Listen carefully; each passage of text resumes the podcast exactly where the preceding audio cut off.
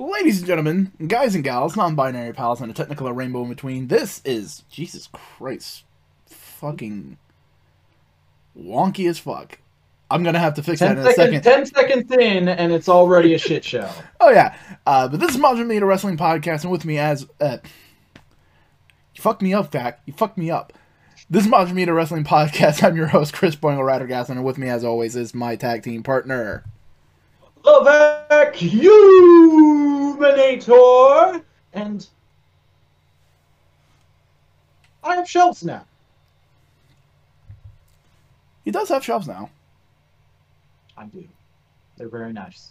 I spent a while on them. There. No, why are you doing that? I don't know. I don't know what you're doing. I can't. I can't see those. I'm. I'm like a few seconds behind on the replay. No, my my camera just keeps leaning over slowly and surely. It's trying to like slowly get out of frame. Yeah, no. I can see that now. What the heck? Live, everybody. I don't I don't know why it's doing this. Maybe tighten one of the joints on the on the tripod or whatever. It's not on a tripod. It's on a stack of fucking DVDs. What the hell? Hold on. Keep them keep them entertained. I'm gonna be talking too, but like uh so Yeah. Uh, I mean, what? Do you want me to just jump into the card or? I mean we can talk a little bit. It's like, hey, we've we, there was some wrestling this week. Wrestling? Yeah. One thing we uh we missed uh or rather chose not to talk about last week was a Two Point Show, the AEW Games stream that happened immediately following last week's Dynamite. Um, My camera's fixed. I'm good. We're good now. hey, nice. Uh, Riveting But, uh, content this- for the audio podcast that we just started for MMWP. Find it wherever you listen to your podcasts, except like Apple, because it's not there yet for some reason. Uh, you can find it on Spotify. yeah, go listen to us on Spotify, folks. Or if you are listening to us on Spotify, hi. Keep following us and uh, listening to us on Spotify. Yes. And also other places, where wherever you can, really. Like, Um, subscribe, but hey- and comment on the channel. Blah, blah, blah, blah, blah, that fucking like button. Um, but on Two Point Show, we uh, had an interview segment between uh, Kip Sabian and Kenny Omega. Um, basically, Kip being a little salty and being like, "I like video games. I'm a streamer. Why wasn't I on the first AEW game stream?" And you're was shit like, at "Well, video games. yeah, that." And he was also kind of like, "Uh, "It was supposed to be all the people who are actually working on the AEW games. You're just a Britt Baker there? gamer." It's, it's a thing. Yeah. Uh, but Kip did have a lot of uh, questions cold from the AEW audience, uh, and uh, we basically went over a few key talking points about the coming AAA game, uh, which uh, not AAA wrestling, but AAA video game title terms and stuff. Um, we learned that the story mode. Uh, oh, they they basically went over the story of how they got to um, the uh, No Mercy guy who's now working on the AEW game. Uh, basically, uh, Kenny went to visit the studio in Japan where the where No Mercy was developed, uh, and there were only like one or two guys from that original team still there. But they were both they were all like really excited, like, "Oh, we love to work on a new wrestling game. That's great." Um, and Kenny's like, "Yeah, yeah, that's great. Where's Geta-san?" I don't care about you, chuckle fucks. I, I assume he was nice to them, but that's kind of the tone this story No, no. gave off. He he, he Um, said chuckle fucking Japanese. Yes, uh, but he he uh, Or he got even better yet, he says the whole sentence and then says chuckle fucking English. Uh, but he got Geta-san's contact information, had a private meeting with him, and eventually they brought him on board. It was, was pretty simple as that. Um, they uh, mentioned that the game will have a create a character mode. Uh, he went over like how integral that is to a wrestling game experience now, and like he even said like, yeah, you'll be able to create uh, wrestlers from other promotions in our game. Um, All the WWE stars that you want to actually have fun with in a game that's not buggy, you can make them. I can't wait to make Becky Lynch AEW World Champion. Um, he uh, he said that the uh, actual style of how the gameplay works is a is like right in between an arcade style and a simulation of actual wrestling combat because um he grew up on the whole arcade style with no mercy and things like that but he also acknowledges that simulation is the standard now and they want to keep it kind of familiar for people who have only played more modern games Hey, uh, we didn't make this announcement, uh, but can you tell the people that I'll probably be bouncing? Sure. Uh, Boing- Boingo's got to go take care of some personal stuff. I'll just keep running down things uh, while he's gone. Um, they basically said uh, that there's not going to be a release date until they're sure the game won't be buggy at release. Uh, and he kind of threw some shade at uh, obviously the most recent WWE triple uh, AAA title, and um, then uh, also uh, Cyberpunk 2077, which has been a bit of a mess from what I've heard, but I don't play that many video games. Um, and he also said that there will definitely be DLC for the game, and I imagine that's something like anyone who's not on the roster during development, but like debuts very close to the game coming out. It'll be like we're gonna do DLC to get them in there, stuff like that.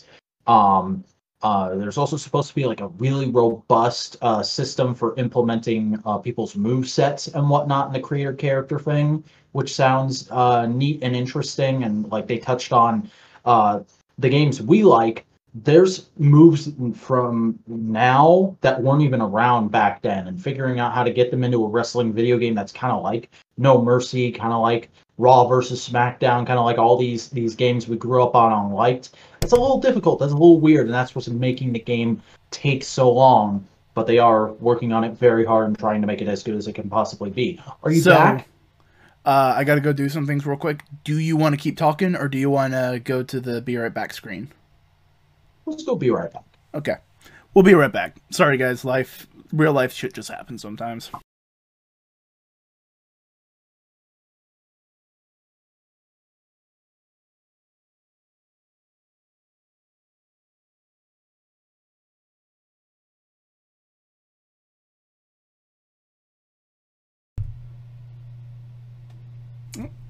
Help if it help if my uh the camera was working.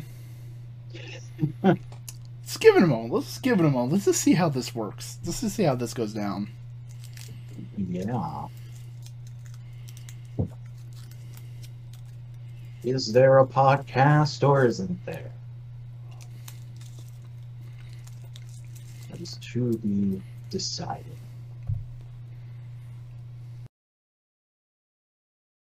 Icon on the stream now. Yeah.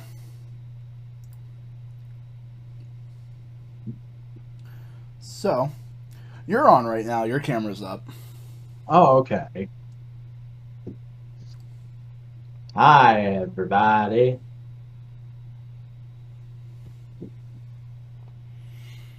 Eh, we'll just You like give it. A, that? You like that nice, that nice modular media flag I had made for the summit?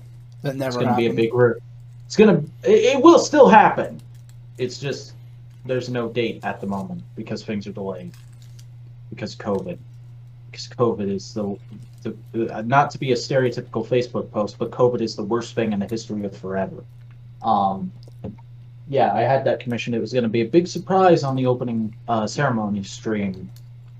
Uh, but uh, I don't know. It's a background thing now. Yeah, like, yeah, the the app I'm using on my phone's not wanting to connect. Let's see if I can do it like this.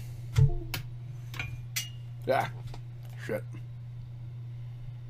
Oh boy. Live, everybody. Yeah.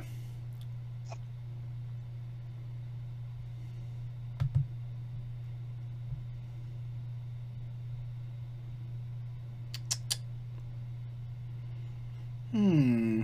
Uh, hmm. Uh, hmm. hmm, hmm. Thrilling audio content, really.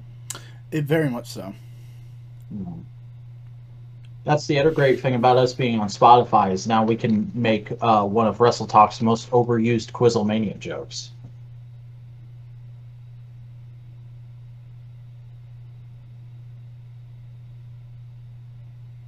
Ah. We're gonna truncate the silence, and it'll just randomly be bah right there in the middle. I what the fuck is going on with this? It would never did it like it, it was never this bad. Oh, oh god. It always connected.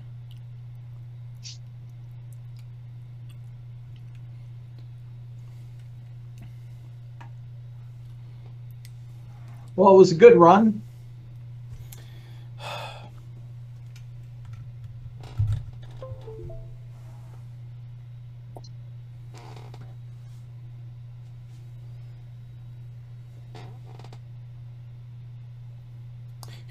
I didn't even like I didn't even like take it off the app. No, you just let it fall asleep. There's your problem. No, my phone was still on. Okay, that's fucking.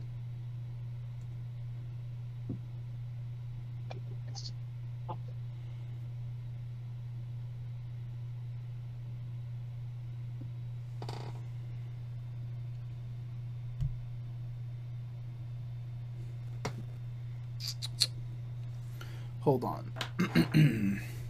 doot. Doot. Doot. That's not what I want. You want to just close the stream and start over? Do you want a full do over? No, I am doing this and we're fucking doing it like that. Fuck off. No, no. Warts and all. Fuck it. The worst version. Welcome everybody to MMWP where nothing matters and the points are fucking stupid.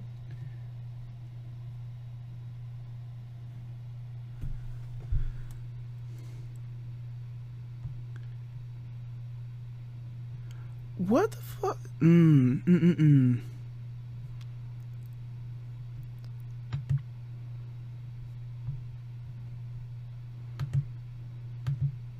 That's some that's some tasty bullshit over there. Yeah.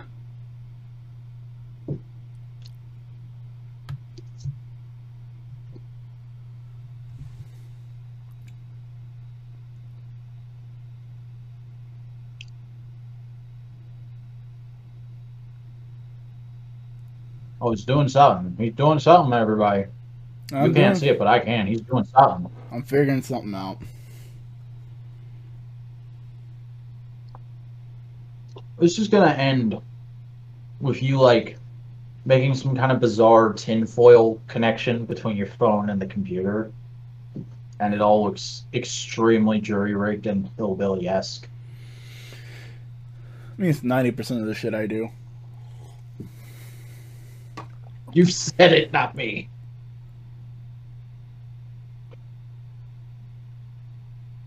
The worst part is, like, I don't mind suffering through this to get to eventually get to talk about wrestling, but the Zenkaiger press conference is going on right now, and I can't look at that because if I start looking at it, I won't be able to stop.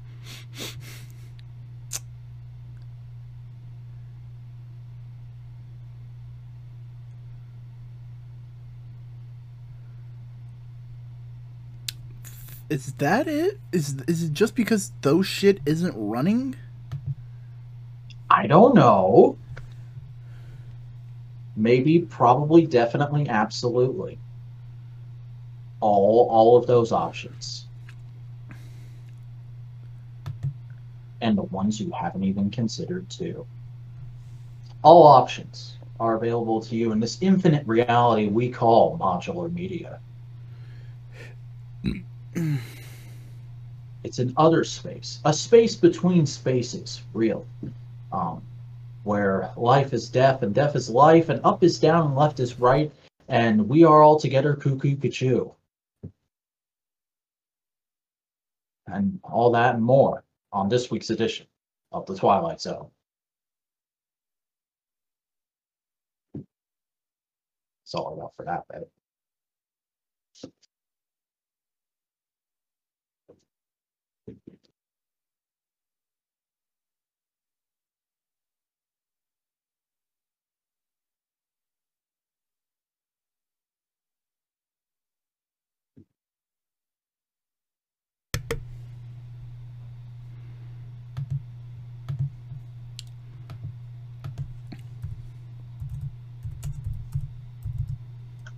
I'm tempted to start roasting your background, but I know you might actually get interested and start talking in, about something, and then you won't fix the problem.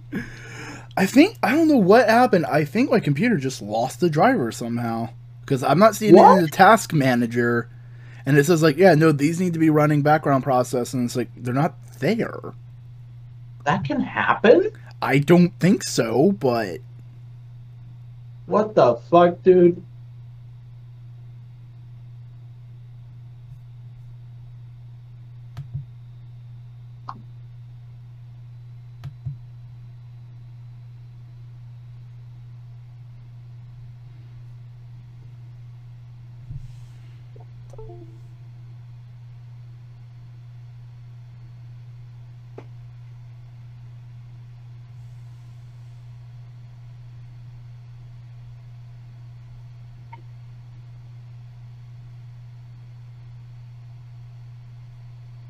Get some live viewers on this show eventually. There's not even a chat for me to talk to right now. no. I mean, there is, but it's fucking empty. That's because we're fucking nobodies. Do I do I have to make that joke again? Nobody cares about us, Zach. We are literally nobody's watching wrestling.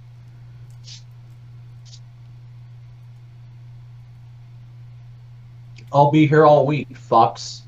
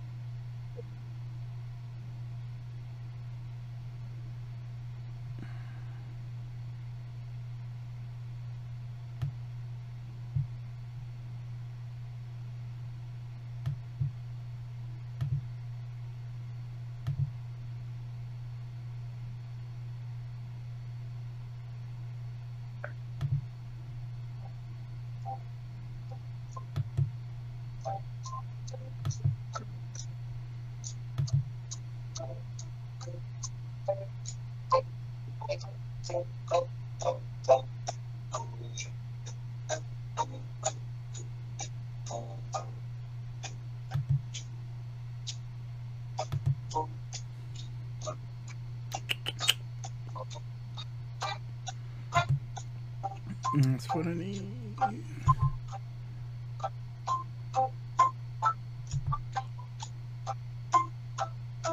Is this copyright? Am I getting us flagged right now? Probably.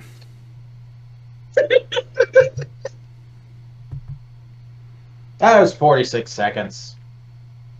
There's that. He said, knowing very well that he can get flagged for that. What is, um. Oh, what's this one?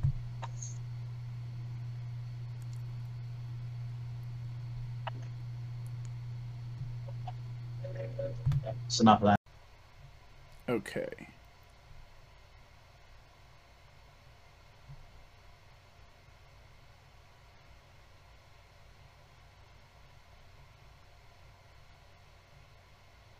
There we go. Now it's fucking back up.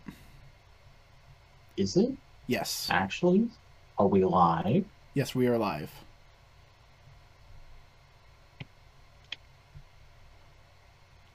Okay, guess I'm gonna move the stream for the third time. It's the same link.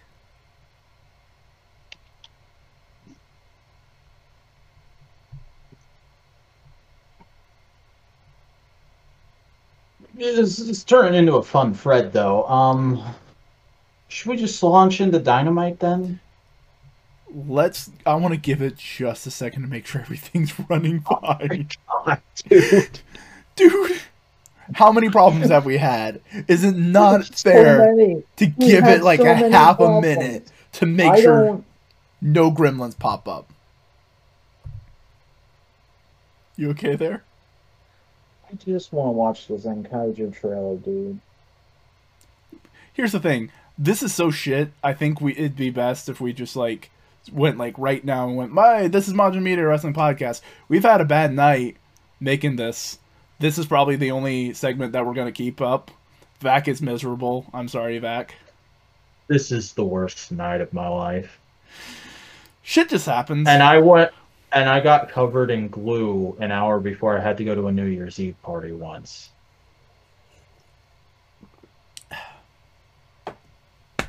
So we're just we've talked about some things. We talked about two point show. We've talked about impact. We talked about the beef. I'm gonna try and salvage as much as I can and just edit it together and have an MMWP. Um, May God have mercy on your soul. it's three fucking videos. Ain't that bad. It's a problem to be solved and tackled.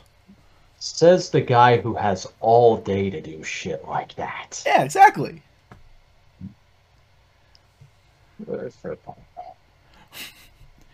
Do you not want me to do that? No, I.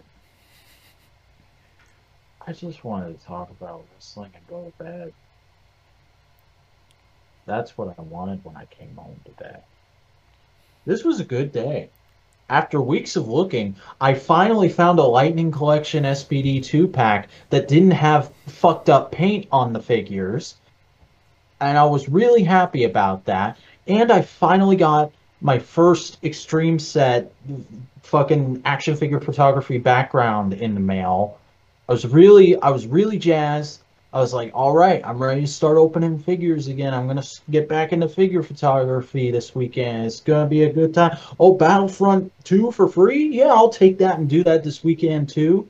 Oh wow, I'm a happy boy. I'm gonna talk about wrestling now. And then Boingo Rider happened. No. The shit Boingo Rider owns happened.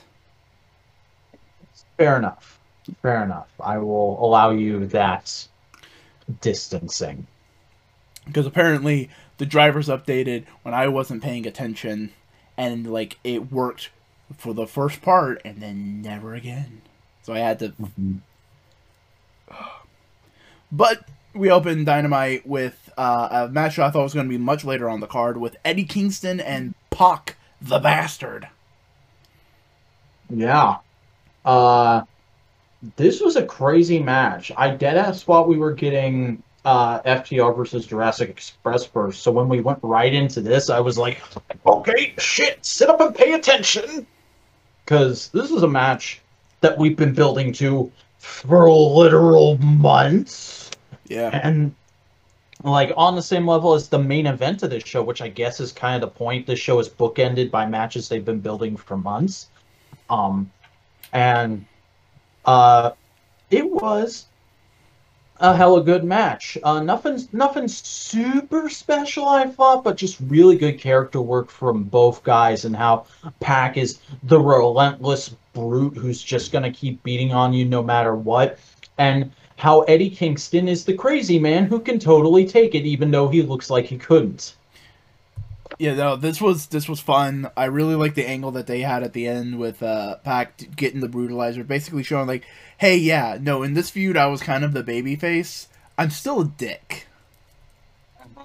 because he uh he won by hitting uh Eddie with a black arrow and then pinning him.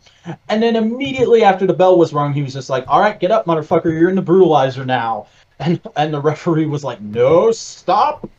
Um, and the family got in the ring and they started trying to start shit. There was a big standoff, and then uh, Lance the Pants Archer came in with Jake Snake Roberts, uh, and they ran them off. And uh, Lance just uh, stared down Pac and basically went, dude, get your shit together. And then he left. Yep, building a possible uh match with them. That's gonna be fun. Oh hell yeah. Um, really interesting because they they filmed this like the night after New Year's Smash Night one apparently. Um, most of this show at least. Uh, so I don't know if you've seen Twitter, but Lance Archer shaved off all his hair, so I'm interested to see what bald Lance Archer No, no, looks no. like next week. That was a weave. Really? Yeah, that blonde and red's a weave. Oh shit. Hmm. Be So- interesting. Still interesting to see what he looks like next time. Yeah, yeah, yeah. But next we have uh no wait, I introed the first one. Bring it up. Uh, we had the Kentucky Gentleman, Chuck Taylor, with Orange Cassidy versus the Best Man, Miro, with Kip Sabian and Penelope Ford. If Chuck loses, he will be Miro's young boy until after the wedding. And uh, yeah, this was just a. This is the squash Miro has been needing since he debuted. Oh, very okay? much so. Because Um, like Miro has had squash matches to try and build him, but they've always been just a little off. Like he's had just a little ring rust, just not quite there yet. And then in this one, Chuck starts getting a little in, in um offense in, and then Miro just immediately fucks his ass up and Oh, looks like a perfect, awesome brute. Uh, uh, uh, God damn, my camera keeps. I'll just let it go. Uh, but like, Chuck got some in at first. Like it wasn't Yeah. immediate squash, but just just that one moment, and Miro was like, "Nope, you lose now."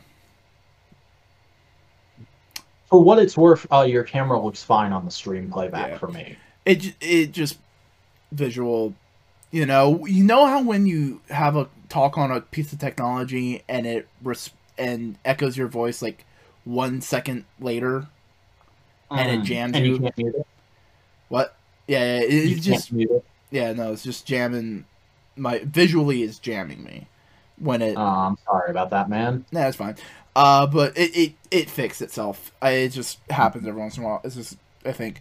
Uh, yeah. Also, commentary was talking about uh Chuckie T being uh, Miro's butler, probably because that's easier to explain to an American audience instead of having to Yeah. explain a young boy and then explain. Easy to explain to a casual wrestling fan, even because young, because like as much as people try to talk about it like it's common now, Japanese wrestling terminology is still kind of like a hardcore wrestling knowledge in the West thing. Yeah. And even then, like, there's nuance that many Americans don't get because it's like, it's not just that they're young and they're learning, it's that they're genuinely being taught and that kind of shit. And it's a dojo system, which is a completely different idea than American wrestling schools and that kind of thing. Like, the most people know is the young boys in New Japan, which are the young lions. And they just get fucking, uh, uh, brutalized by the dude who likes One Piece. I can't remember his name. Hir- Hir- Hiroshi Tanahashi, does he like One Piece as well as Kamen Rider? No, no, no. It's the it's the dude who wears trunks, shaves his head in weird patterns, and look like looks like he'll shit you Oh, out. I know who you're talking about. Uh, Suzuki. Oh. Suzuki. Yes, Suzuki, the Spider Boy, Yeah, yeah, yeah. the Suzuki. scary Spider-Man. Yeah, yeah, yeah. And I, look, I say that because I literally only know him from Eye Patch Wolf's video. Okay.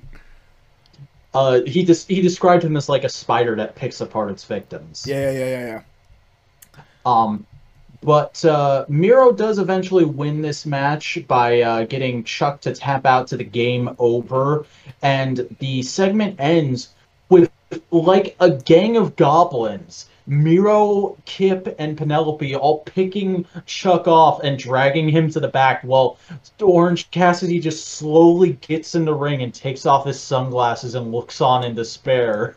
Oh no, one of my friends is in the hospital and now the other one is being held hostage. Oh man, we're gonna get some beautiful comedy segments out of all that though. Mm-hmm. And in the meantime, you, sir, you are to get treated to punished Orange Cassidy. Give like I just want him to wear an eye patch for no reason. Yes. Just no reason. And he goes full Orange Cassidy. Like he just gives no more shits. This is the dumbest fantasy booker thing ever, but like just imagine at the wedding, Orange Cassidy, Trent Beretta, and Jon Moxley all show up in military fatigues, all wearing eye patches. It's like, wait, wait, I'm doing this. No, shit no, up. no, I'm doing this. I'm supposed. To, you're supposed to be Ocelot. I'm supposed to be Snake.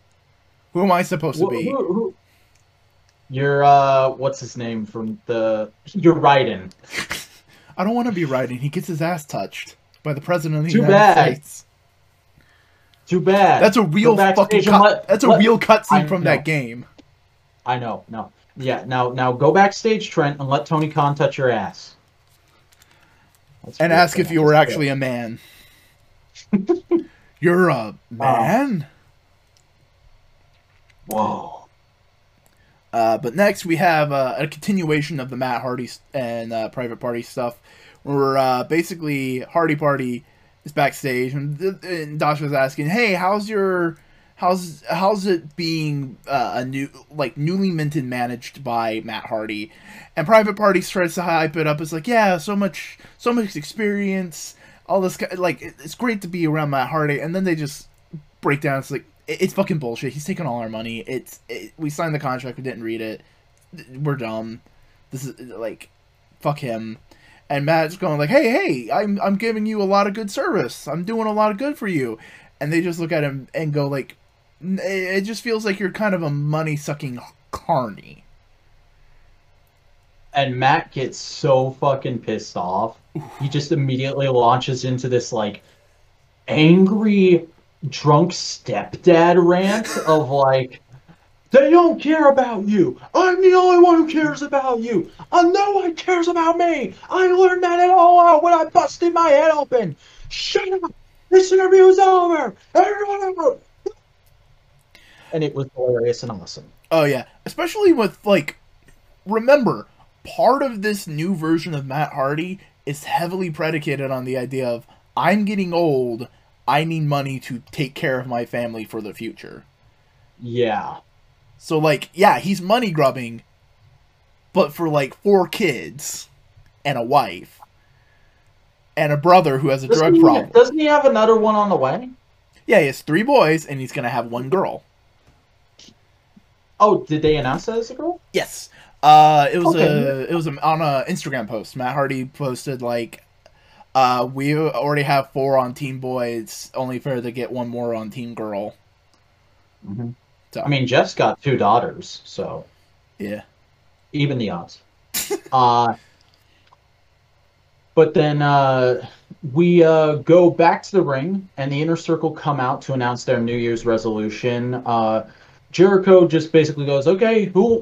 We all know why we're here. Who wants to start?" And Hager immediately, just like the most Jim Bro, Jim Bro, just goes, "Championships, yeah!" And Jericho's like, "That's a good start. I like that." Um, I love how I love how Hager's kind of like, the like, it's like the Avengers having to deal with the Hulk. yes. It's all right, cool, buddy. Oh yeah, sure, peanut butter sandwich. Let's get you a peanut butter sandwich, man.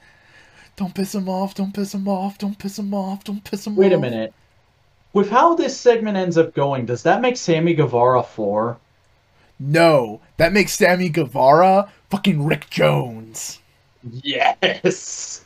Um, Clang. but anyways, uh, M- MG, God damn it, MJF says he wants to keep strengthening his bonds with the group, and that we can all agree that fat people suck. Like just the most random, blatant. I I want heel heat right now. Fucking line. It's hilarious, and I love how the entire inner circle just kind of goes, yeah, yeah, sure, whatever, yeah. Um, uh, Jericho says he wants to win the tag belts with MJF, and then Santana is immediately like, uh, excuse the fuck out of you. We're the tag. Who- What? We're the tag team. We're. Look at me. Look at me, Jericho. I'm the tag team. I'm the tag team now. And Jericho and Sammy.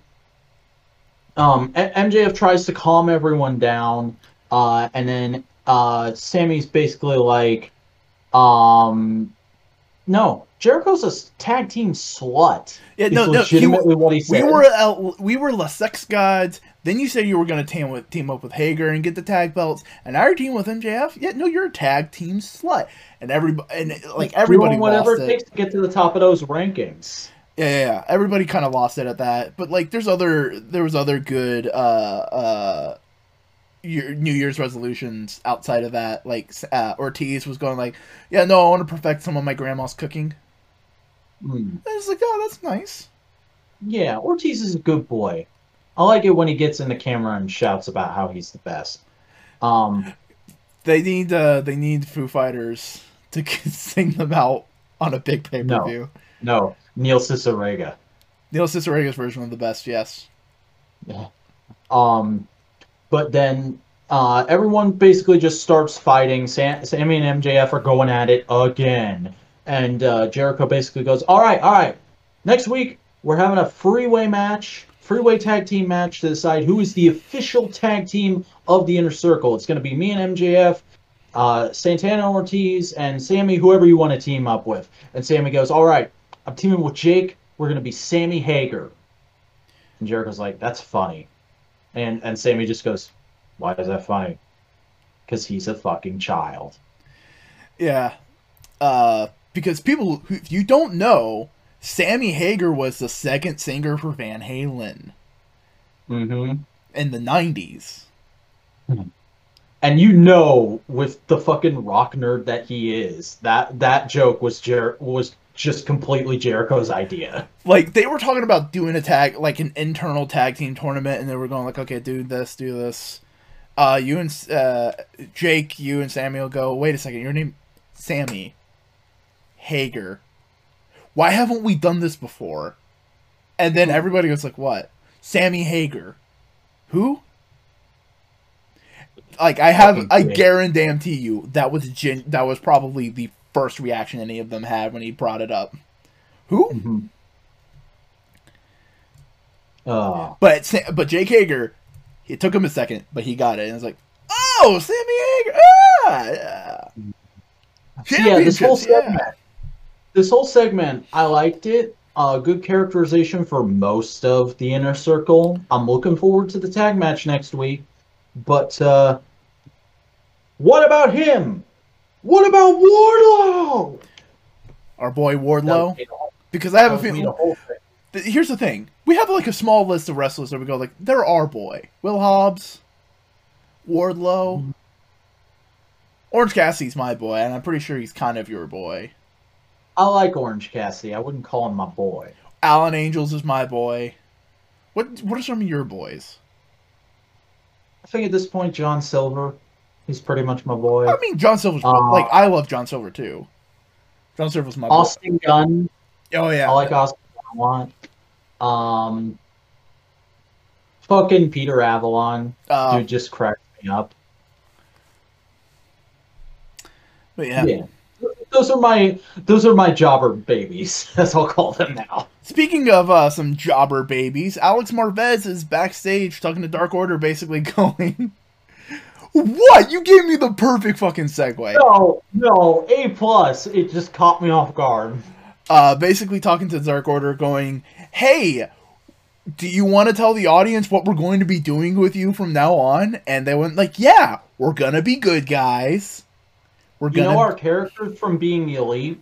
Those are now our characters in all of AEW. yeah, basically saying like, "Hey, we want to honor the the spirit of Brodie Lee and how good of a person he is. We want to be good guys."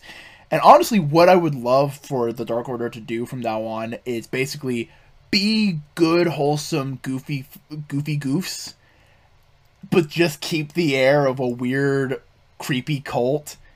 No, So no, no. Here's the thing. Crazily, this works perfectly because the Dark Order started off as a legitimate cult surrounding this personality who they claimed was like the greatest person ever.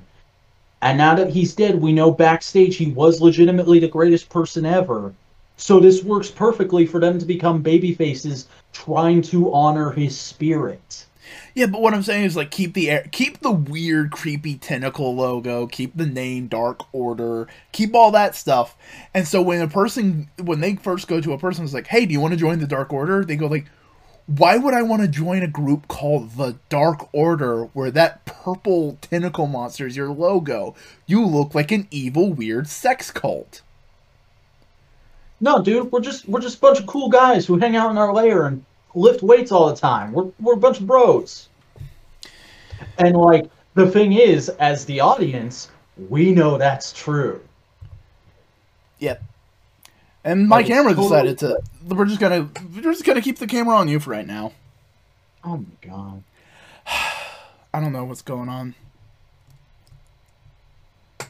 Cause on my, on this it's it's good. So I don't know. It's Awesome. up here. Uh but uh should I just take the lead now? Um. You know what? I. fu- This is already a shit show. I'll be right back.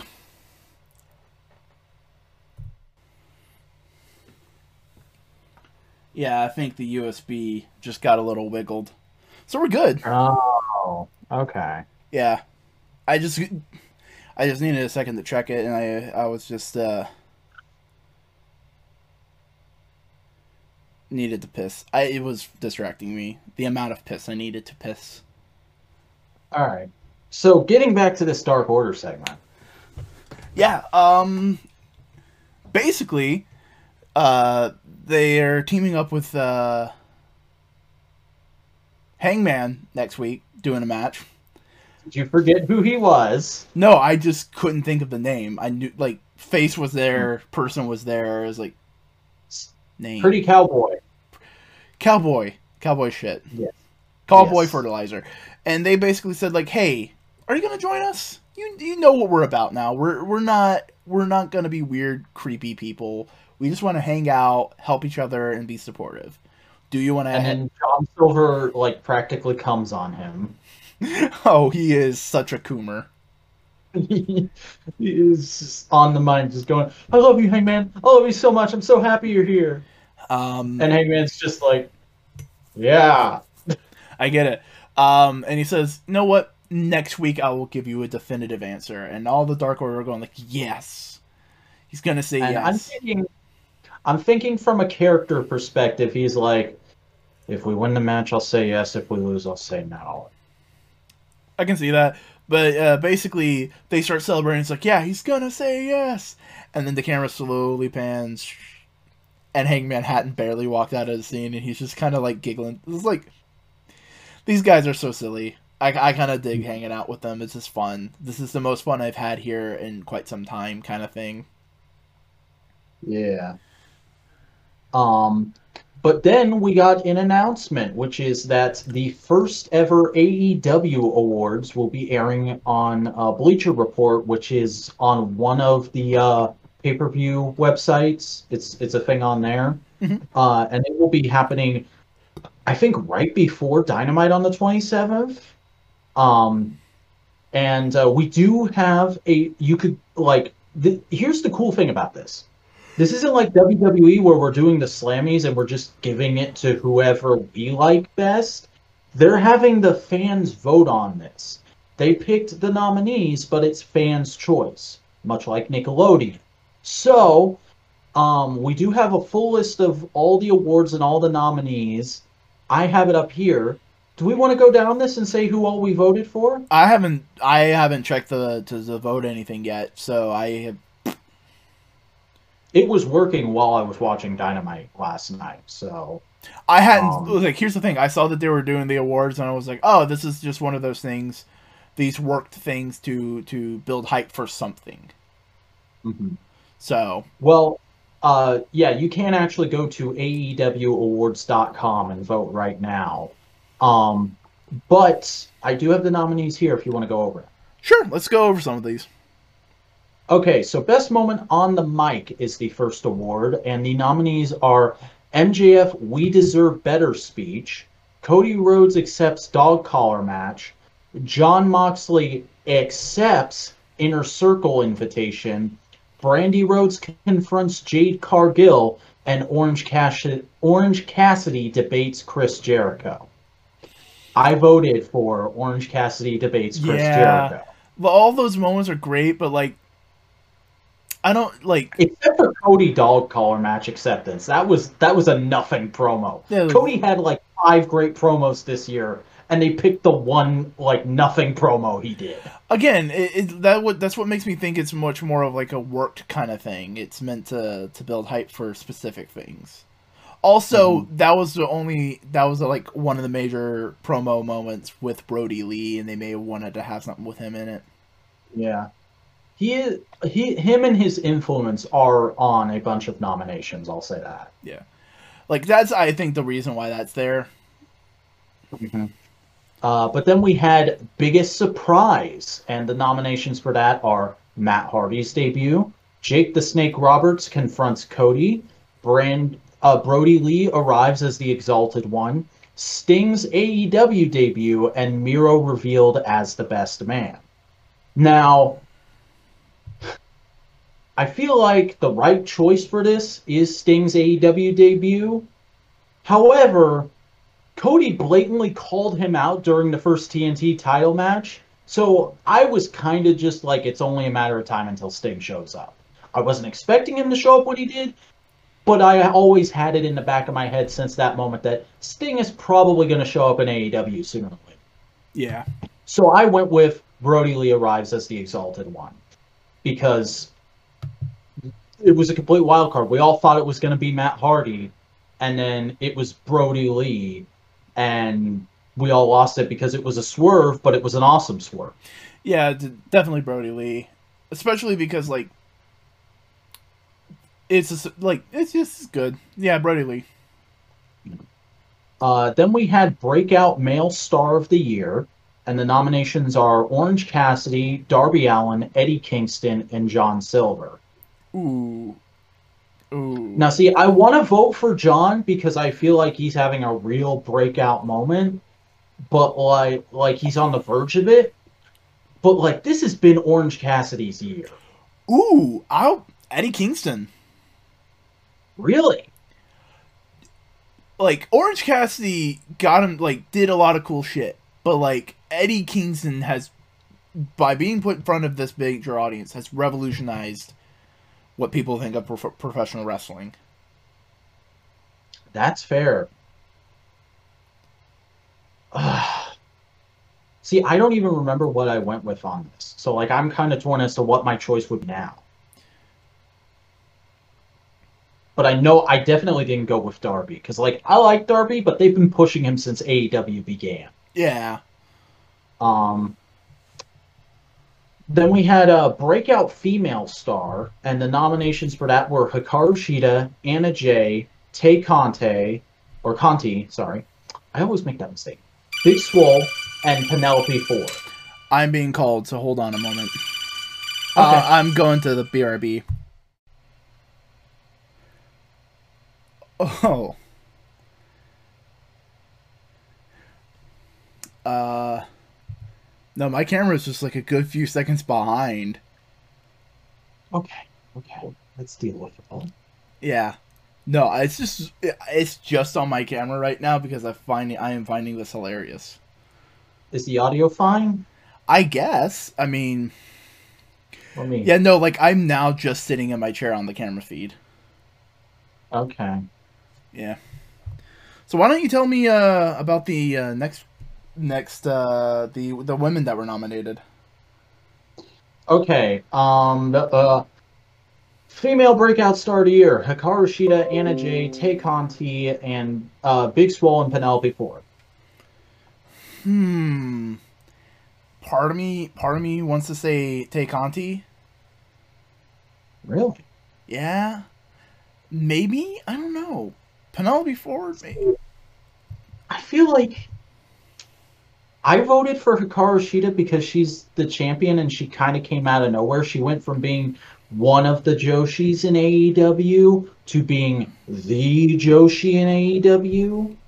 Um, granted, not all of that was because of her, but still. Um, and I feel like runner up is Anna Jay because she only finished wrestling school like a month ago almost the entire time she's been on AEW, she's still been a trainee, and yet she immediately took to it and was competing at a championship level. That's kind of incredible. Yeah. Uh, But I mean, if you want to vote for Tay Conti, she's cool I don't too. know. I was just it was just the thought. It's just like she seems to be really good, really improved. Anna Jay too. Yeah, we'll, we'll talk about her more tonight or later tonight.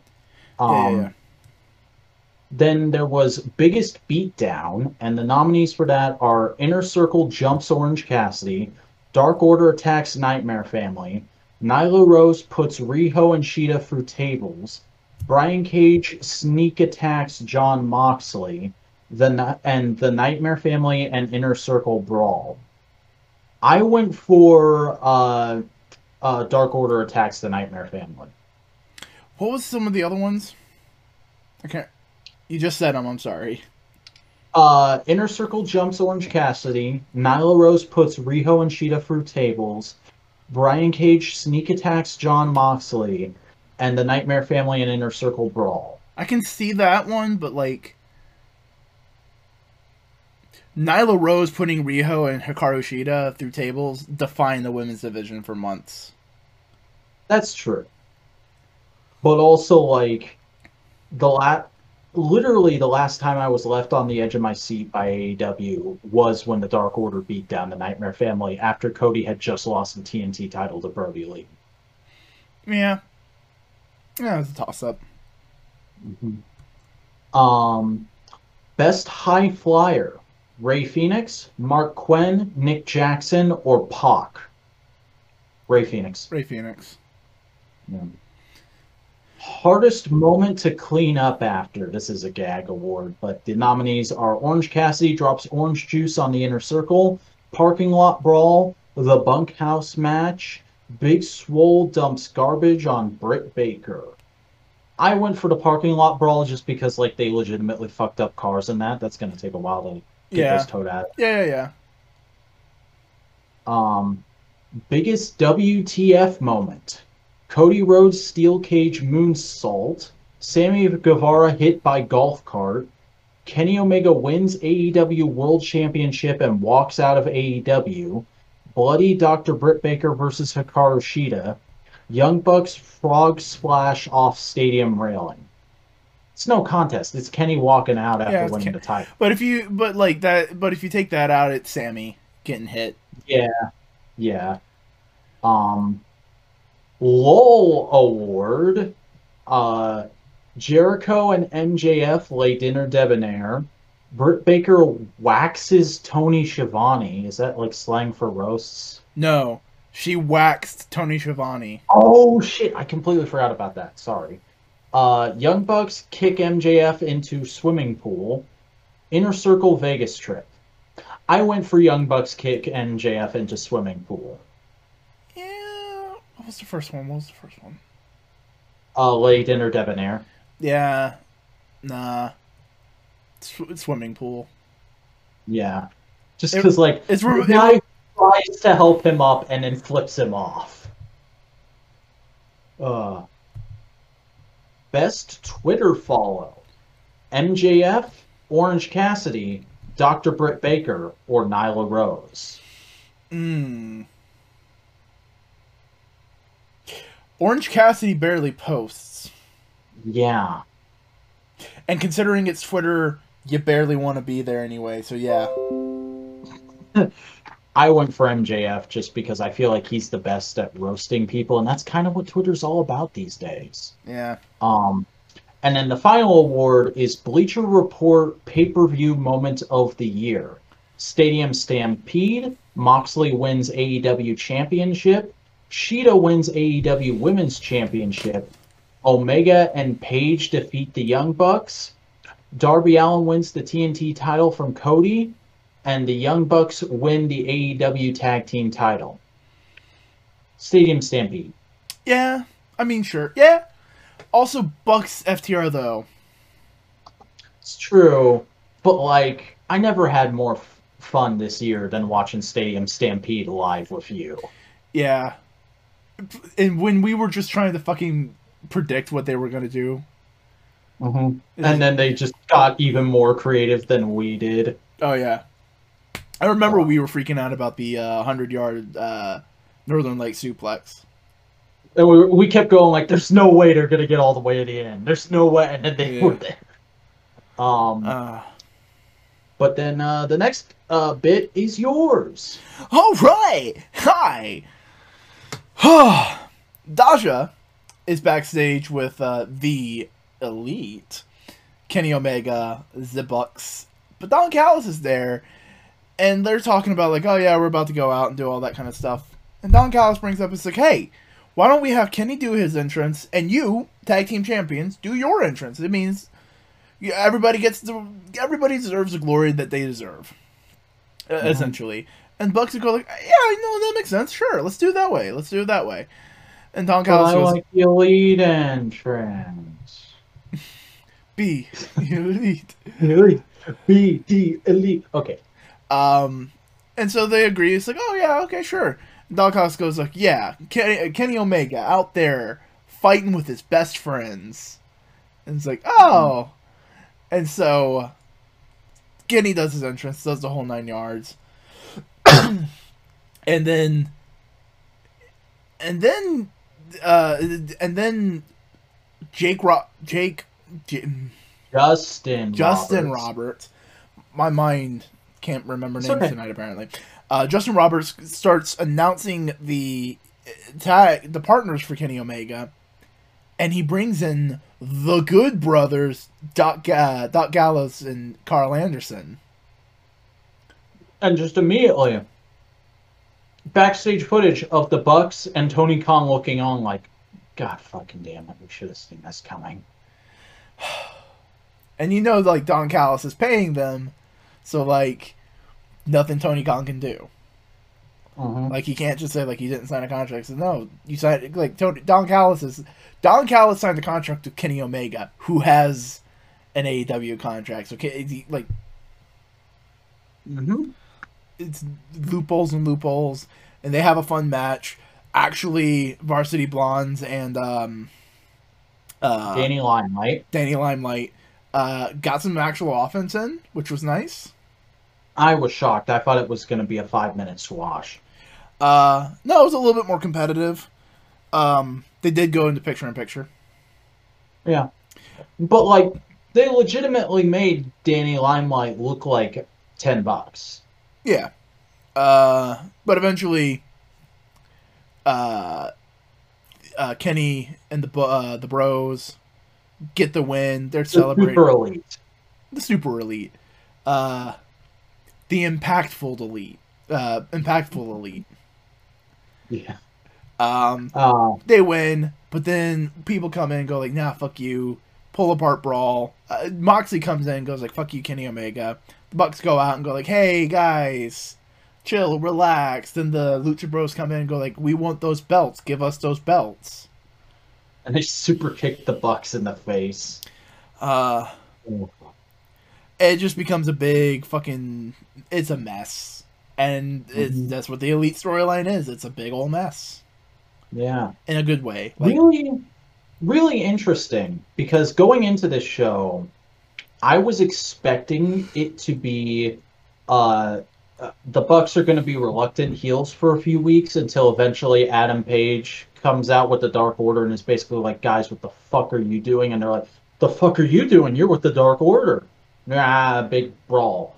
But um the bucks still getting screwed out of things and just basically being uh, played around with by Don Callis is super interesting. And it also finally like really gave us a solid picture of where Kenny's head at is right now. And I've always kind of suspected this, but I feel like this episode confirmed it, which is he doesn't give a shit about anything as long as he's still in high profile matches and at least around the title. Like he will let Don do whatever he wants as long as he's still close to the title. And I mean, there's there were hints at that kind of characterization for forever. Remember how much he pra- like he pat himself on the back when he got that seven star match. hmm And I mean, like, just perfectly in this segment, he literally says to the Bucks, like, "All right, so are we gonna do the elite thing when we go out? Uh, is that what we're doing?" And then Don's just like, "No, no, no, you do your entrance." And then Bucks, you do your entrance. And then when the Good Brothers come out, I was half expecting Kenny to be like, "What? I thought Bucks." but he's just immediately like, okay, good brothers, let's do it. Like he like I, like Kenny Omega is doesn't isn't looking for the shortcut to get what he wants. But like he will take every shortcut he can. It's like, okay, cool. I can do that. Sweet. Yeah. oh, I need to do five this- V triggers and a one winged angel to win this. Sweet, I'll do that. Oh, I can get away with it by cheating. Sweet, I'll do that. Also, this was the AEW in ring debut of the Good Brothers, and uh, I'm gonna go out on a limb. This is the best they've looked since New Japan. Yeah. Like I legitimately loved them in this match. I went from like after this whole Kenny Omega Good Brothers relationship began, um, like sort of serendipitously because these figures had been announced weeks and week, months and months ahead of time. Super Seven put up the pre-orders for the Good Brothers, um, and I was like, those look neat, but I don't need the Good Brothers. I don't feel like I need them on my shelf, so I'll pass on them for now. After this match, I was like, I gotta get fucking Good Brothers pre-ordering. Get your good bros. Maybe one day Mm-hmm. you'll get AEW Unrivaled after all the other waves kind of come Mhm. out. I've got like part of Wave 2 and Wave 3 secured. I still need to find a way to get Pac, Mox, and the Lucha Brothers. Uh, but uh, yeah, I guess. Do I have the next thing? Yeah. Okay. Uh, Rebel welcomes us to the dynamite debut of Britt Baker's uh, AEW Dark segment, The Waiting Room, which is basically kind of like a late night talk show, um, or like a uh, like a daytime. It's not. Uh, It's a modern Piper's Pit. Yeah, it's it's a modern Piper's Pit, but not just being Piper's Pit. They're doing their own kind of thing with it and taking inspiration from modern talk show trends, which I really appreciate after shit like a moment of bliss existing. Um, but uh, uh, what was I gonna say?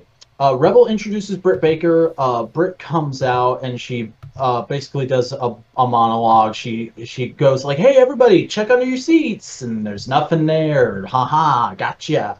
Um, then she uh, talks up Cody and Go Big Show, um, and eventually just goes like, "Yeah, it's crazy the the amount of celebrity on that judges panel." And then Cody Rhodes is also there, just fucking poking fun at him.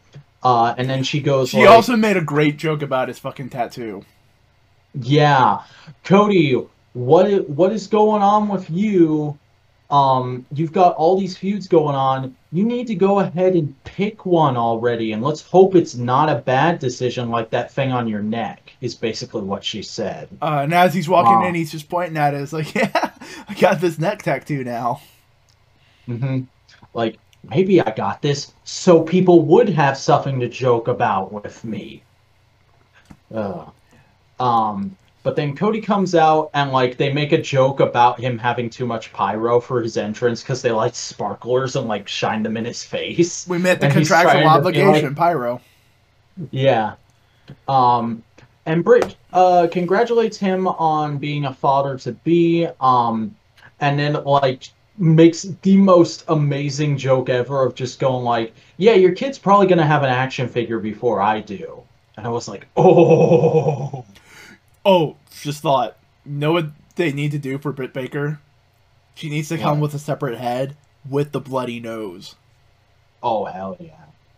Like this line isn't afraid of doing that too. They had the Blood Brothers two pack. I'd be excited. if that's just a ringside collectible, because that was a ringside collectible, wasn't it? Yeah, yeah. If it, if the bloody nose is only ringside, like fine, but like, dude, Uh-huh. Uh but she asked Cody about to talk a little bit about Go Big Show, and he starts to say anything, and then Britt's like, "Oh shit, I forgot. I have another guest, Jade." And Jade Cargill comes out, and dead ass looks like an Amazon. Like I, I did not realize how big Jade Cargill was or is until this segment, because she towers over Cody. Um, and she takes the mic right out of his hand and is basically like, "Nobody gives a damn about Brandi being pregnant. Where the fuck is my opponent? I've been waiting for a match for how long now?" Um, and basically just threatens to kick Brandi's ass if she ever comes back. She sucker punches Cody. Red Velvet comes out to try and make a save, and looks like an Oompa Loompa compared to her. She is like two heads shorter. Yeah. She's one head taller you than Cody. Yeah. So they just pushes her, slaps, slaps. Cody yells for the audience to pull them apart, and it just completely breaks down.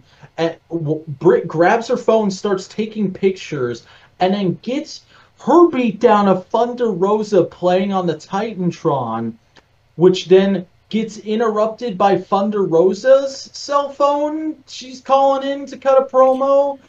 Um, They need to secure that. FaceTime. yeah. She basically says that the only reason Britt has the talk the talk show is because she likes to stick her nose in other people's business, but soon she will have to actually do the work and wrestle. Nice nod to Cody. Um, she says that Tony Khan uh, told her she, uh, he wants to give them a big stage, so the match will now be at Beach Break because this match was originally supposed to be on this episode of Dynamite, and then Thunder Rosa was exposed to people who tested positive for COVID, so she had to be pulled from the show. That's why we got the waiting room on this show. Um, and Britt just immediately starts flipping out and is like, Tony Khan told me I wouldn't have to wrestle that match. He said it wasn't going to happen. And you're fu- you're full of shit. You're full of shit. And then the match graphic comes up, and she just starts freaking out and crying. Fucking perfect. That's how it ended. Perfect.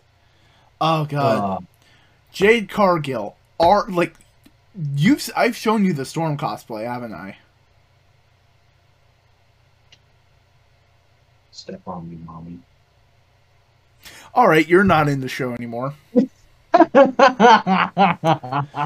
this is Modular Media Wrestling Podcast, uh, the podcast where I and I alone talk about wrestling for the week. you had to know that was coming. You Do I do I need to get the horny bat? Do I need to get a horny bat for you? I mean, Sting's got a bat. Jericho's got a bat. I hear Taz bought a bunch of bats, so you can have a bat too. It's not gimmick infringement at this point. No, no, it's a meme. I, have you not seen the fucking Doge with I know fucking, what you're talking. I know what you're. the horny bat? Bonk. Like, here's the thing, folks. I try to dial it back for content. I am far more horny in real life. Sadly, Ugh. don't get him started on Supergirl. I mean, you can, but it's not appropriate. But uh, no, this segment was okay. It was a little jumbled and a little everywhere. Like Yeah, editing could have been tighter. I also think maybe like I don't know. I don't know what you could have done, but like there was a good couple bits in this to kind of keep things going. Jade Cargill versus Brandi, Mm-hmm. Cargill versus Red Velvet, uh, Brandi Rhodes sticking her nose and getting feud started, and uh, Thunder I Rosa love that they advertised this as a Cody segment, and he didn't say a fucking word. Honestly, that's fucking great. Mm-hmm. because like that's that's kind of the like I don't want to say a joke, but it's like the the it's the thing that a lot of people kind of slag off AEW and people even like AEW go like, yeah, Cody gets a lot of a lot of promo time. Cody gets a lot of spotlight. And it's nice to kind of like lampshade it a little bit of like, oh yeah, no, we're gonna interview Cody. Cody doesn't get to say a thing. It's all the women's division, and and he's just using his name to make people pay attention. I almost feel like Tony Khan had to have been like, "What? You want women's wrestling on my show? Fine, I'm gonna swerve you into women's wrestling on my show. But like, no, that's good. We have a good couple great women's feuds going on. Uh-huh. And we can all please stop joking about there being women's feuds on the show. Please? Please? Please, Mr. Davis? Uh, but yeah, because we have Jade and her whole situation. We have Thunder Rosa versus Britt Baker. We have Nyla Rose going after shit. We have Karoshita. Shida Abadon. Abadon may still be going on. Yeah, yeah, yeah, yeah, yeah. But yeah, it was good. Yeah, I liked it. Um, oh, you got the next thing. Oh, hey, oh, hey, oh, oh, hey, oh, hey. Whoa! Oh, it's so Uh, good. Jurassic Express versus FTR. This was a match, uh, basically done up because Marko is a salty boy. Why is Mhm. my? There we go. It wouldn't. It wouldn't scroll for a second because it wasn't on. It like the browser wasn't the active app.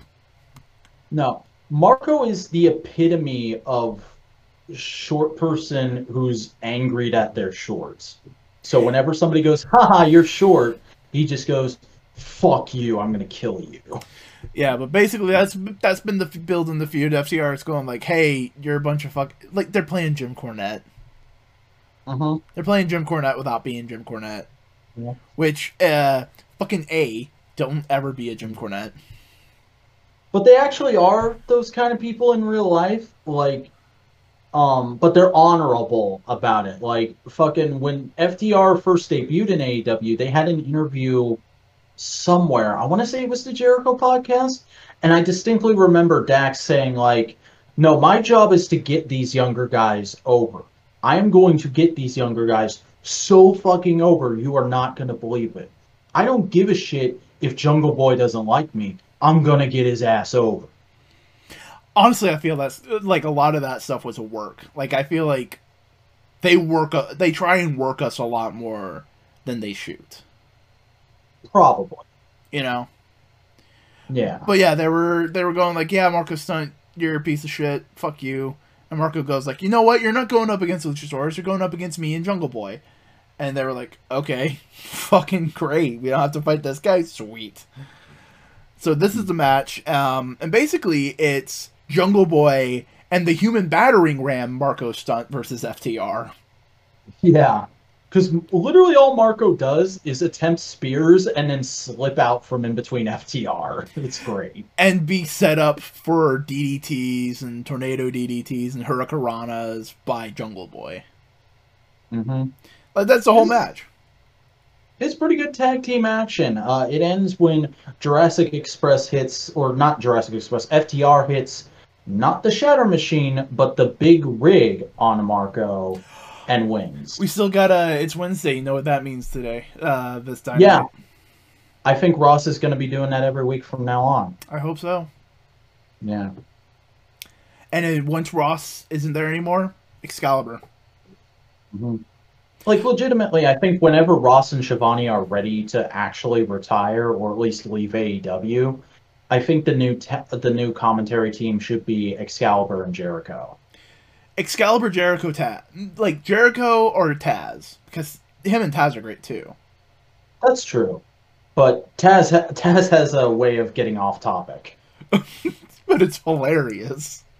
That's true. Um, Um, here's the thing, Jim Ross is gonna retire long before Tony Schiavone. yeah, Uh, but it's Wednesday. You know what that means. Just it's great. great. It's great, great. Um, and this match was pretty good. Pretty good. Yeah, but like FTR wins. They get another. They get a big, substantial win after their uh, Bucks match where they lost. hmm So like They're building that momentum back up. And remember, it's a new year.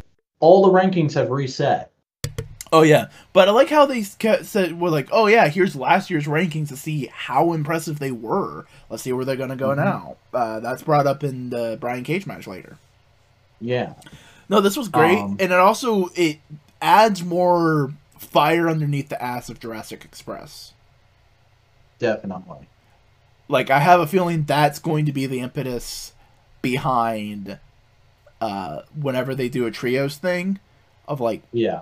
out of any trios team that they have, I think Jurassic Express would like benefit from having a really good lead up in a tournament, winning the belt, and having that feel good babyface moment, and then struggle to try and keep it. Like every match is a fucking war. They should be the first AEW Trios champions. I, I feel that so strongly. But you know what I mean? Like they shouldn't be dominant champions. They should be like, no, we won, and we gotta put our effort in every single time to make sure we win. It's harder being at the top than getting to the top. Yeah. Um, but also like I literally just thought of that while we were talking about this match because all day today at work, I've just been thinking in the back of my head, like, because of the inner circle segment, I've just been thinking, like, yeah, there's a lot of tag teams in AEW, and all of them I want to see as the champions at some point, but, like, in what order do you do that? And, like, Jurassic Express is pretty high on my list, but Trios Championships is a, is a pretty perfect answer to, like, halving that list. Oh yeah, very much so. Especially when you also remember Lucha Bros can have Pac, so like they mm-hmm. can be in there and also in the main title. It's like yeah. Oh man, just imagine the one time a faction like that gets both of them. Oh damn, dude! You Imagine know, at just- some point, at some point, they're gonna make some stars, some like huge stars, and there's gonna be a free man faction that has the trios championships, the tag championships, and the world title, and it's gonna come down to the TNT champion, like fucking holding down the fort against them. Oh, that'd be great. Oh, that'd be a great mid card title feud. Oh, that'd Mhm. be good. You know who it should be? It should be the Darby. family. Yes, the family versus Darby. Because guess what? They also have the bunny, and she can win the women's title completely draped in gold.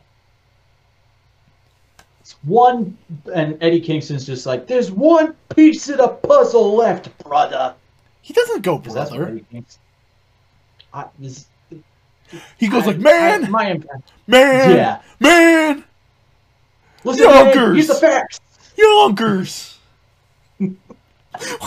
Uh, but then the next match on Dynamite was Tay Conti with the Dark Order mm. versus Serena Deeb for the NWA Women's World Championship. I just, This match was fucking awesome, oh, dude. oh yeah, it was great. A lot of submissions, but also a lot of good, like small strikes. It wasn't like big stuff. It was like, no, it was intimate and like very. It, it was MMA.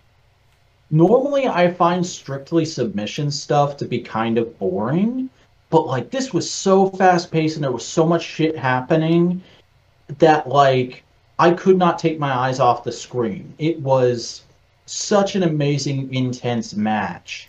Um, and like, funny thing about this show, do you know what faction from WWE is currently represented in two different areas of AEW's roster right now? The Straight Edge Society. Because you've got Luke Gallows with Kenny Omega and Serena Deeb representing the the NWA Women's Division. Yeah. Yeah, CM Punk to AEW confirmed.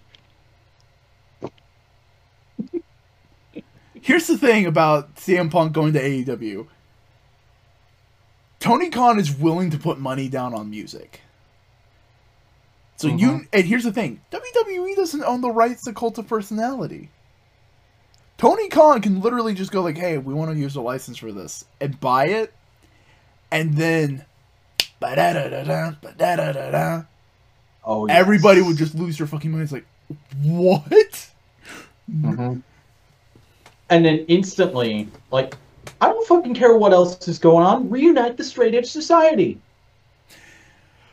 The only thing I can see that would be a really big hamper to CM Punk ever come to AEW is the possible bad blood he has with Colt Cabana right now. That's true. Um, but also, uh, Tay Conti looked fantastic. In Oh, this yeah, no. match. This was Like, a star making. This was a star making run for Tay Conti. Tay Conti. Mhm. Um, and uh, like this also helped build the Dark Orders thing. If we're going to be better people, every match her or Anna Jay has had so far, Anna Jay's been like, "Hey, let's cheat," and Ty's been like, "No, we're not doing that." This match, all Anna Jay did was stand at ringside, and then when Ty lost, she held her hand and was like, "It's okay." It's okay. You did good. And when the Dark Order came out, they were like, "Yo, we're just doing this because it's our thing. We're just happy. We're just, we're here to support our friends." Smile and wave, boys. Smile and wave. Also, I really love how the beginning of this match, uh, Jr. is asking Excalibur, "Can you explain to me Muay Thai? What is Muay Thai? uh, it's a it's a form of striking and martial arts where you use your elbows and it- it's kickboxing. Jr. It's kickboxing. Do you understand kickboxing? Yeah, I know kickboxing. Hmm. Also, another cool thing about this match, this was a title match in 2021 that was won with a slam. Not a power slam, not a power bomb, not any kind of crazy fancy thing. Just Serena Deeb slammed Tay Conti to the mat and pinned her. I mean, you got to build like here's the thing, to make any false finish feel like a false finish, it needs to be believable, and they always use basic moves, and they never get the job done. So get, once in a while, getting a match where that gets the job done, fuck yeah. It's like, like throwing in the towel or the time limit thing. Yeah, yeah, yeah, yeah, yeah. But, the, but then we have a couple updates for what's going to be happening next week, which isn't a bash. Which it was just it's just a regular dynamite. But that's as good as any other show. Yep, uh, we got uh, Hardy Party versus Top Flight and Matt Sydal, which is gonna be fucking. There's going to be so much jumping. There's going to be so much jumping, and JR is going to be so grumpy. How many gifts do you think are going to be made from this match alone? 42. Okay, cool. Uh, then we have uh, Hangman and Dark Order versus TH2 and Chaos Project. Yeah, that's uh, John Silver, Alex Reynolds, and Colt Cabana joining Hangman. So, really interesting team. With the way Colt Cabana did his last match at the Brodie Lee Tribute Show, fuck yeah, give me that Colt Cabana a lot more. I love that Colt Cabana. Also, that match is being done in honor of the fact that next week is Minus One's birthday. like I don't want to keep I don't want to like say let's keep the kid on the show because no the kid needs a normal childhood When it's appropriate, bring him in. because he it, like I- hate to put it this way like we're just fans of Dynamite it fe- he feels like I don't want to say we know him but it feels like no he he's like he's AEW kid everybody wants to take care of him Yeah. all and I the mean, wrestlers he's signed talent, so they got to use him at some point. Oh yeah, no. It, like sign talent, you got to you got to make sure he's trained. You don't want him to be too green. Mhm. And the other thing is like uh, they are they aren't just using him on screen. They are legitimately like taking care of him and making sure he's all right during this very traumatic time in his life. Fucking Cody and the Dark Order took him to Disneyland the other day. Yeah. And, here's the thing: a lot of the focus has been on negative one because he's an older kid and he recognizes this. His younger brother, it's like what three? Yeah. He's barely gonna remember any of this, which Mhm. in a way is good. In a way is kind of like your dad. You're the only the only way you know your dad is the guy who's an evil dick on TV. But still, you have that dynamite from a couple weeks ago that he's going to be able to go back and watch and go like, "Oh shit, my dad was a guy people really loved and respected, and were Yeah. super broken up when he was gone." and all the footage and all the home videos and all, it, like but negative one i like being there for negative one in this very public way is nice it, it Mhm. lets us know who got invested in this family that yeah no we're taking care of him we're taking like we're we're being there for them Mhm. also this probably like remember negative ones is a huge market at this point he loves wrestling Yeah. to keep bringing him in is go like it's just making him that more invested in the business that much more like i love like a love of wrestling because like if they didn't do this it, it there very well be uh, a timeline where negative one just loses all the magic of wrestling and never wants to deal with it again I mean, I don't know how much you've watched of Dark Side of the Ring, but from that the episode about Owen Hart, I kind of get the feeling his kids hate wrestling. at least they hate vince mcmahon Yeah. Which you know, the, the fucking same. Yeah, Um, but like I, I have a feeling AEW doesn't want negative one to ever have they want negative one to love wrestling the way Brodie Lee loved wrestling. yeah. Um, Uh, but we also are going to get an update from Miro and his uh, young boy Chuck Taylor, which I think they're just going to localize it as Butler. But they're saying new Butler. Yeah. But they already have in that graphic Chuck photoshopped into a tuxedo, and the photo they used of him, he just looks so done. He's so defeated and just Uh, we're also getting Nyla Rose versus Leyla Hirsch. Ooh. Yes, please. Inject that shit into my veins. Oh yeah, it's gonna be great. And Jon Moxley's return to in-ring action announced for next week. What do you think it's gonna be? Either he's gonna smoke a jobber or he's gonna like demand that one of the good brothers come out and face him.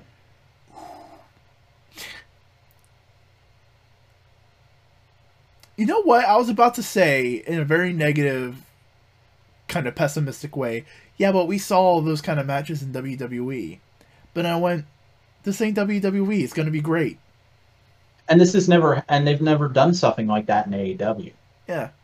Never, But, like, you know what I mean? up, all right, get your ass out in this ring, we're fighting. But you know what I mean? Like you, you go like, oh yeah, Jon Moxley versus Karl Anderson. How many times was that on like SmackDown? Well, probably a couple dozen. Yeah, and like you go like you immediately say that it's like ah, I don't I don't I don't want to see that, but then you go like oh yeah, it's Karl Anderson after leaving WWE, becoming champion Impact, and in a hot as fuck angle involving, Kenny Omega. And, And starting his own promotion. Oh, he's starting his own. Is it a? Is it a? Talk and Chop. Talk and Oh, yeah, is yeah, yeah. technically its own promotion. Yeah. It's a promotion in the same way the the the the, uh, the Broken Universe is a promotion though. That's true. Is Uh, is the Broken Universe a promotion? Mm, it is in Kinda? my heart. It is in my heart, Chris. But yeah, no. Moxley, it's gonna be fun. Um, Yeah. But then we have the main event, The- sir. In your main event, we have Brian Cage, the FTW champion, vers- with Team Taz versus Darby Allin, the TNT champion, for the TNT championship. Taz on commentary and Hook and Ricky Starks at ringside, but Powerhouse Hobbs has been barred from ringside due to past interference. This fucking match, dude. Just like fucking I feel like both those guys before the match just went let's see who can bump for who better. And I mean, that's got a that's a big. That's not. I don't want to say a big, a big ass, but it's like that takes talent from Brian Cage because you got to make this. You got to make this guy who's smaller than you beat your ass believably. Like you can't just fucking. boom. You gotta He you gotta toe that line. You gotta know. You gotta be subtle. at different points in the match, Brian Cage made Darby Allin look like both a Raggedy Ann doll and the strongest twink on the face of the earth.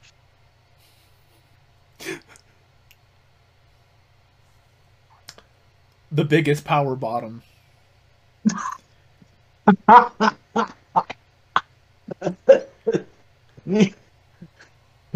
I dare you because of how much he takes it.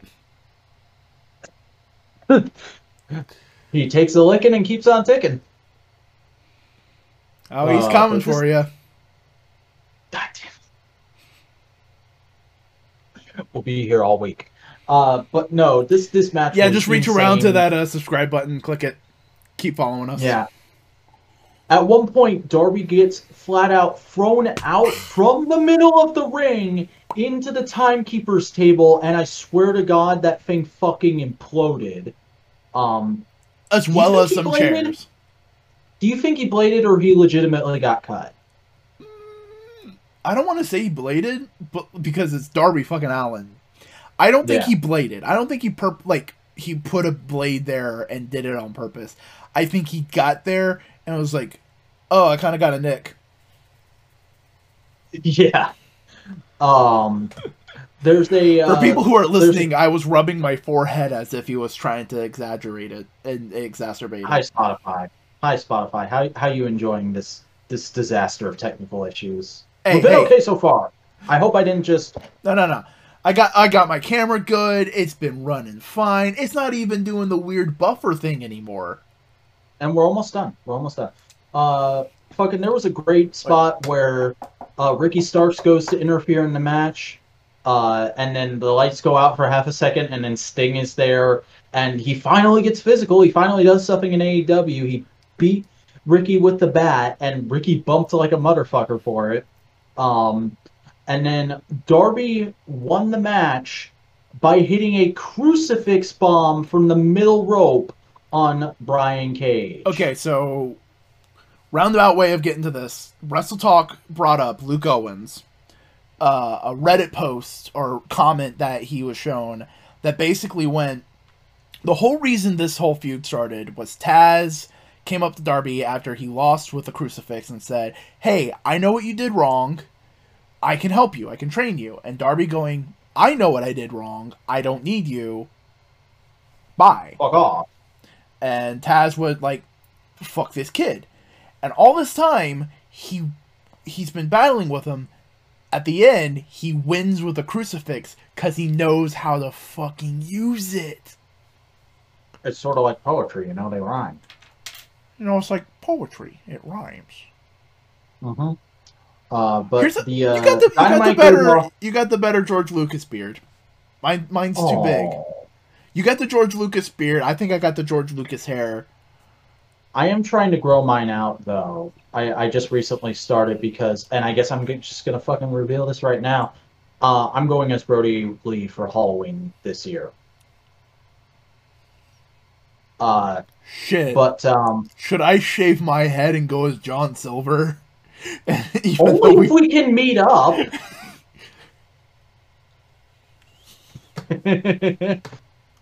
Get Cody to put on a wig and be Alex Reynolds. Ugh. um, Why am I dressed Uh, like this? No, he's like- probably going to be Casey Jones again for the third year in a row. But uh, the show goes off the air with Darby like looking up dramatically at Sting, like, "Oh fuck, thanks, Dad," and and Team Taz just kind of like slinking off to the back. Yep, I have a feeling the next big feud for Brian Cage and all them is Sting.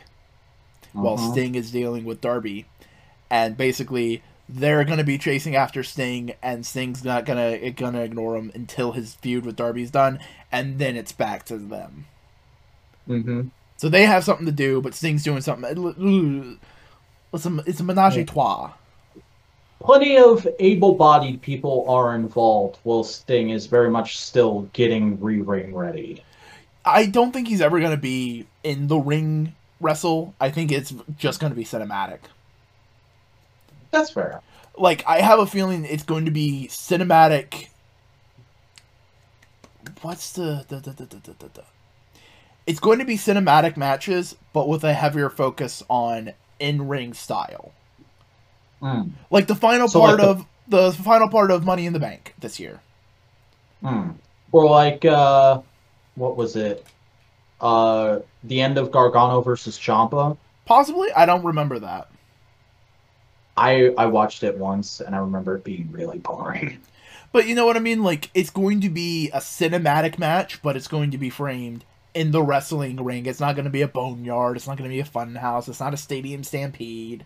It's It'll be a empty arena match, empty arena. ma- Yeah. Yeah, yeah. or like a or like uh they'll probably attach a gimmick name to it, a crow's nest match. Yeah. Um, But this, but that was dynamite. this was that was dynamite, and this has been MMWP. this this was a cluster. Honestly, I just expect nothing to work next week.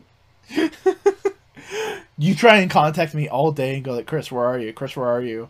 I'm fucking in Tampa in a broken down car. No reason why. This is where I'm at. You were magically teleported there by the angered gods of wrestling. My phone's dead, and it's like, what the fuck? I got 15 kilos of coke in the trunk, and I'm going like, oh god, oh god, oh god. Tell the people your socials. Hi, I'm Simeon Scott. Uh, I'm the Vacuuminator sometimes. You can find me at youtube.com slash the Vacuuminator. You can find me at the Vacuuminator on Twitter, at the underscore Vacuuminator on Instagram. Uh, I'm going to go watch the Zenkaiger trailer. Bye, guys. Hi, I'm Chris Boingo Rider Gasson. I do video editorials and video essays on YouTube. Uh, you can find me at Boingo Rider. You can find me on Twitter at Boingo underscore Rider, at Instagram at Boingo underscore Rider, and you can join my Discord. A link to that is in the description. We talk about a bunch of shit. It's fun. It's great. Uh, but till then, bye.